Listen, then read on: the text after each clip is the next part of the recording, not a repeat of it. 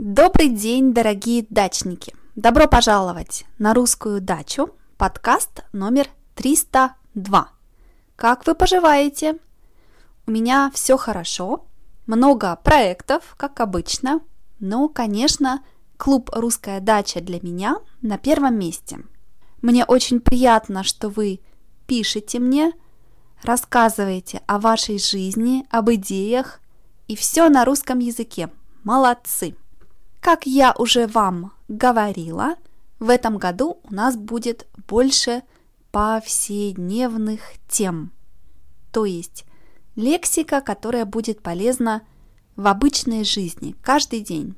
Повседневный. И сегодня у нас самая тривиальная, банальная, повседневная лексика – уборка. Уборка. Тема подкаста – генеральная уборка – Уборка – это когда мы думаем, что дома грязно, вещи не на своих местах, и мы хотим сделать дом или квартиру лучше, чище.